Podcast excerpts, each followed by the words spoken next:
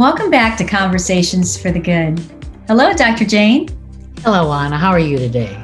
I'm doing great. I hope you're having a wonderful week. I sure am. I sure am. And it's good to be together again. Yes, it always is, Doctor Jane.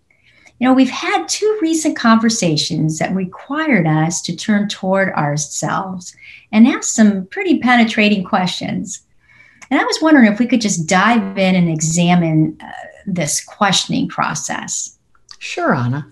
In our last two conversations, we were tuning into the thought stream, and we were looking to investigate our personal mindset and what keeps us in our comfort zone and really away from the risks that may be necessary to have the life we really want. And this tuning in requires cultivating the ability to sustain our present moment awareness and investigate whether the thread of our thoughts and our actions align with our life purpose, you know, our meaning, our values, and our best and highest selves. Yes, you know, the thought stream and reactivity seem to have a life of their own. You know, they go unnoticed for long periods of time, maybe most of our lives. Now, I really began to understand the power they have working behind the scenes when I learned the mindfulness skills that you so graciously have taught me over the years. Yes, and you know, Anna, really that's the point. We don't notice the autopilot thought process, you know, that mind that I often refer to as the train that runs twenty-four seven, you know, and yet it's running our lives. And our body believes everything we think, you know, even if it's below awareness and, and I'm not clear of what's really going on. You know, the thought stream dictates our actions and also our reactivity. Yes, and we're never able to stop the train, are we? Well, no. The mind is moving no matter what we say, no matter what we do. So we don't stop the train. However, we can learn to anchor ourselves into that observer self part of our consciousness. This allows us to step off the train and watch it. I mean, really watch it and observe it.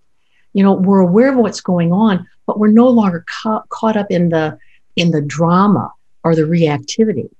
You know, remember, we're the only species that we know of that has the capacity to be aware of what we're aware. We can stand back and be aware of what we're thinking as we're thinking it. So we can investigate what's happening without being in the fray or without fueling the drama. Well, Doctor Jane, can we talk a little more about the observer self? Well, sure. You know, this capacity to be aware, to really watch our thoughts, our feelings, our body sensations, impulses that arise, allows us to access the internal patterns and the internal processes. So the observer self is a dimension of our awareness, our present moment capacity. And we can mindfully call it up at will and sustain it as we watch, as we observe. So this is what you learn to do in those mindfulness classes. You know, you learn to observe the process, the thoughts, the feelings, et cetera, and observe them. And then what happens is that information is there for us to explore either in that moment or we can refer to it later. And this referencing of that information has been traditionally called self-reflection. You know, we not only observe the present patterns and processes, but we can also explore their relationship to beliefs, values, passions, life purpose. And this can be an essential, an absolute essential in determining both the direction and the quality of our life. You know, I'm still baffled that we don't know this. You know, we're not taught this. And it's really an integral part of our human development. Well, yes, yes. It's the territory of our early conditioning. You know, our families held certain values, certain worldviews, as did the churches and the schools that we attended, you know, and we took these on as children. You know, and, and quite frankly, we were rewarded and, and it was reinforced. The more we could be good little boys and girls really was determined by whether or not we were adhering to these dictates.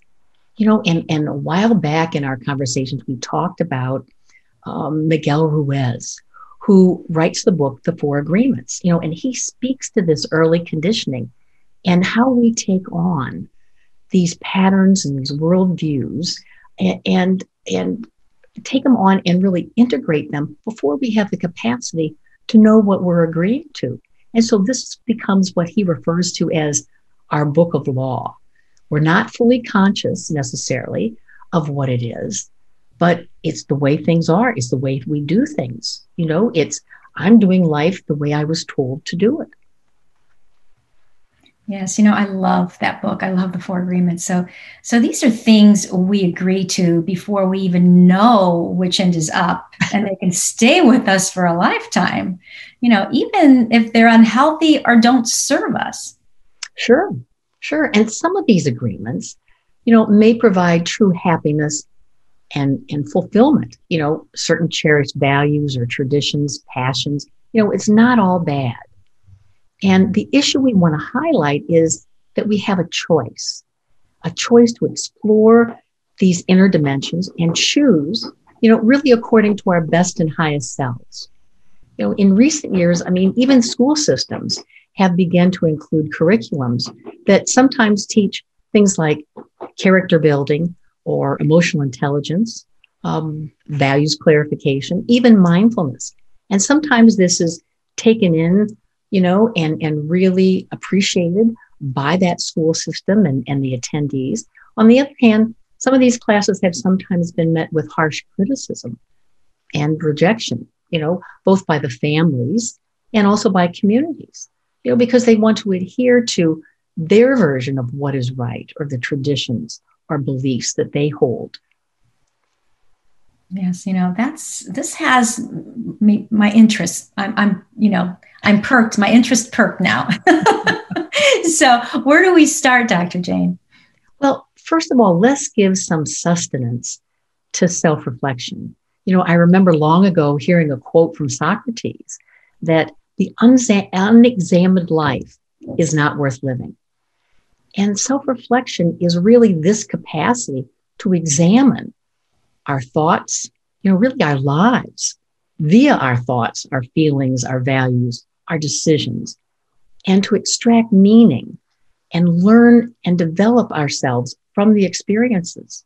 We actually can train ourselves to carefully analyze these processes and learn about ourselves. You know, it's an opportunity to grow and understand our motives, create a life purpose, a life purpose that leads us to, you know, both personal and professional fulfillment. One of the earliest founders of, of uh, modern psychology, a fellow by the name of, of Wilhelm Wundt, is credited with first starting this as a formal study and process. You know, it was a study of mental functioning, thoughts, and images, perceptual processes. You know, this was the beginning of what is now known as cognitive psychology, the psychology of the thinking process. And this dates way back to the eighteen hundreds. So the concept and the research have been with us a long time. Yet overall, we're still pretty unaware of it. Well, yes. And as we've mentioned in other conversations, you know, the research says that we have about sixty thousand thoughts a day. But what I find incredible is ninety percent of those are the same as yesterday. So it's clear that if we don't refocus and learn more about ourselves, we're going to miss the opportunities to grow and be the best version of ourselves. I know that that actually blows my mind. I, I, I can't get over that, you know. Well, no change is possible without some way to learn more about ourselves. Well, that's it. That's it. And self-reflection offers us the possibility to learn by turning toward ourselves. And we've continued to talk about turning toward, turning toward ourselves. And this is another area where it is essential. We turn toward ourselves, exploring our character, exploring our actions, our reactions, our mindset, our beliefs. Yeah, this is delving into our history, backstory, conditioning, what we're made of, what makes us tick. That's exactly right. That's exactly right, Anna. You know, self-reflection is the conscious consideration and analysis of all those aspects of ourselves. you know, past, present, for the purpose of learning and our, for our own personal growth. You know, it's being who we're called to be, being who we're meant to be. So in our self-reflecting practice, we also give the brain an opportunity to pause. You know, we step off that train that runs twenty-four seven, you know, that chaotic mind, and we can begin to untangle and really sort through our observations and also our experiences and begin to consider multiple interpretations, okay? Multiple interpretations. And, and sometimes own our misinterpretations of things that have happened or things that have been said or our beliefs, you know, kind of seeing through it. What's, is there another way to look at this? And also owning our reactivity. So this enables us to create meaning, shift our mindset, and this process and accompanying shifts then inform future decisions, future actions. So life is then lived from conscious choice. There we go again, conscious choice. I think it shows up in most of our conversations. Well, Anna, I have to say it's really by design, you know, because it's a key component to any change process. It's a key component to our happiness and our fulfillment, peace of mind. You want some serenity? Conscious choice. You want acceptance? Conscious choice. It also helps to rewire the brain, so it's a key, really, to our personal freedom. You know, and this present moment awareness and self-reflection allow us to uncover and bring to light the truth. Bring to light the truth of where we've been and, and where we are now. So this type of introspection, and sometimes it's called metacognition. Isn't that wonderful? Metacognition. You know, it begins to develop in infancy and kind of moves through adolescence and, and early adulthood, and really affects how we individually interact with others and makes how we make decisions. So it's a long, involved developmental process. And self-reflection is often that retrieval, kind of that reaching in, and offers us really a deeper form of learning, which allows us to dive more deeply into the aspects of our experiences and sort out the what's and the whys, and we can determine where we want to go, where we're headed. So uh, we can then look at any experience and figure out what happened, you know, the real impact of the situation and what to do if it happens again. Well, that's right. And, and it requires both, you know, discipline and also intentionality. We have to be willing to do it on purpose and consistently. You know, we're really applying a pause, you know, kind of hitting that pause button, you know, in life's chaos and saying, what's up with me, you know, and, and then moving to the present moment awareness and the self-reflection. So it's what up, what's up with me? And then by looking into this more deeply, this can boost anything from job performance to our personal sense of happiness and productivity. It can even prevent burnout. I often refer to this in a kind of a um, uh, a formula that I call the three R's. And it starts with the self-reflection piece, which is the reviewing. You know, that's the first R. You know, that, that I'm going to evaluate and analyze what's going on and whether or not it aligns with my personal values and meaning. And then the second R is replicate. You know, because if it fits with my personal criteria of living from my best self, I want to continue it. So replicate. And then the third R is, if it doesn't fit, if it doesn't fit within my meaning and purpose, then I need to begin to ask what needs to change or what needs to be removed or improved. And this is the third R, and I call it remediate. Hmm. Well, it seems straightforward. You know, why do we suppose people are reluctant to learn about it and apply it in their daily lives?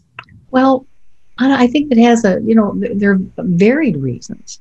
Uh, first of all, I don't know that people understand the process or necessarily know how to do it. You know, people don't know that it can be as straightforward as review, replicate, remediate. You know, they just don't don't have that information. And then sometimes we're blocked by old beliefs or judgments or excuses. Excuses is very often a big one. You know, I don't have time. Um, and also, I mean, let's face it, there's always a re- reluctance, I think, about turning toward those personal limitations or weaknesses. You know, and for a lot of us, it's like we tend to be biased toward action. What am I going to do? What am I going to do? Rather than taking the time to contemplate, you know, really kind of delve into and look at more deeply. You know, some people don't really see this kind of conscious reflection, even though it's time consuming. They don't see it as being, you know, going to pull them to the best results of what they're seeking. You know, and, and then sometimes it, it's, you know, a part of that is it just doesn't feel like there's going to be a lot of return on investment. You know, why don't I just get going? Or maybe I just want to turn the other way and ignore it. You know, so it's kind of left behind. You know, and the other piece I think that is, is a strong piece for many of us is we avoid looking at the truth. We avoid wanting to look at the truth of a situation or, or our personal feelings. Or sometimes there's a personal feeling of fear that keeps us in that avoidance. Like, you know, what is this going to affect? Who is it going to affect? You know, what will the consequences be? Will I have to change? Yes, and they opt for living the same old, same old, even if it's not satisfying, you know. It's hard to take time for what really matters. Well, and that's why I really consider self-reflection to be a discipline and a practice, because it really is difficult at times, you know, and judgments and, and emotions can cloud the way, you know, and, and it's sometimes hard to hold on to what really matters because a situation or experience may overwhelm us. You know, things can seem enormous at times, you know, and that's why we need to sometimes take that step back and really, you know, put the question forward to ourselves, you know, what really matters here? What really matters here? What am I looking for? What am I ignoring? What's right in front of me that I that I don't want to see or that I can't see? You know, and remember, you know, when we're in reactivity, that prefrontal cortex, the most sophisticated, most developed part of our thinking brain, is offline. So there we are. You know, when we're in reactivity, we're liable to say or do things that we might later regret, you know, and then later, maybe I'm going to justify it or make an excuse in order to save face. You know, we've all done it. Mm-hmm. But with self-reflection, we can consider the consequences, consider the consequences of my words, of my actions, not just their effect on others, but also how when I'm open open to really looking at it, I can see how my negativity is a disconnect from my best and highest self, from a power greater than myself. So it's not just about others, it's that something happens to me if I stay in those negative feelings, those negative actions. Yes, well, I'm eager to see how we start self-reflection, you know, how we move through the avoidance and excuses that prevent this introspection uh, that is essential for change in all of our lives, you know? Yes, yes. Well, and it begins with things that we've talked about previously, Anna, you know, learning the skills that open us up to the experience of the present moment awareness. You know, it's beginning with concentration on the breath as a focus of our attention, you know, sensing into our bodies, using using the breath and body meditation that we've talked about, because this is a whole body phenomenon. You know, watching our thoughts, watching our thoughts without being dragged into the thought stream or the drama. You know, this is a skill that we learn by practicing. These are on our videos and certainly on our, on our podcast as well. Dropping into questions that we might have, or sometimes dropping questions into this awareness, into this aware state. Questions like, you know, what what's right about avoiding knowing the real deal, what's really going on in my life, you know, or even asking, you know, what is my heart's desire? Or what am I protecting? Or who am I protecting by not tuning into the real, my real self? And what do I think will change if I know the truth and I live out of the truth? And what part of my life isn't working for me? These can all be kind of like dropped into you know, like pebbles into the well of our awareness. Yes, this is very direct. No, no pulling punches. No, no pulling punches. You know, and self-reflection, remember, is a learning process that enables us to assess and process various experiences and sense into the meaning of these circumstances and integrate the meaning really into our lives, integrating it for a better and greater good. So we don't want to rush the process. You know, it is time to ponder. It's time to just determine what, what really matters and carefully choose what we would like to reflect upon. You know, who do I take myself to be is a question we can start with. You know, or we could explore our values or a particular situation or experience. We could, we could really reflect on this pandemic year. You know, it's a good time for this self-reflection. You know, what has the pandemic uh, been for me? Where has it taken me? And where do I want to go from here? And this could include relationships, jobs. You know, so we're asking ourselves, you know, what has happened? What was involved? You know, what would I do differently? How can I make peace with it if there are things that are unsettling about it? You know, and what do I need to change? But also, what are my strengths? What are my limitations as I move forward? So it's really doing a broad brushstroke. Who else needs to be involved? Or I can, I can really begin to hone in on what did I learn from the experience? But also positive questions. What am I most proud of? You know, what have I let myself feel good about in the whole experience? You know, and extract that by asking questions. What part of me really felt like this was a job well done? So just about anything could be a target. Just about anything could be a target, sure. And sometimes we can assess it according to what we've talked about before, kind of mind, body, spirit. You know, is my body healthy and strong? And what is that about? And what about my thought stream? You know, when we talk about the mind, you know, what are the stories or the patterns that I get stuck in? And we talk about spirit, we could really begin to look at, am I at peace? You know, where do I feel connected? And how do I feel connected to my higher self or a power greater than myself? We could also look at work. Is it fulfilling and satisfying or interesting? And also love, you know, looking at, are we engaged in positive relationships? And then I also like to include, you know, in our inquiry, play. Are we engaged in time for fun or joyful activities? Well, Doctor Jane, how do we make this a practice? Well, by very intentionally setting aside time to drop into ourselves and proceeding with curiosity and also loving kindness, Anna. So we could do it on a daily basis, a kind of a check-in, just a few moments, asking myself, what's up with me today? Or we could do it daily. We could do it weekly as well. You know, what's come up this week? What are the themes that I tend to be finding, you know, in my daily experiences or my experiences with others? And then I also suggest a monthly and certainly a year-end more in-depth review of where I've been, where I am now, and also where I want to go.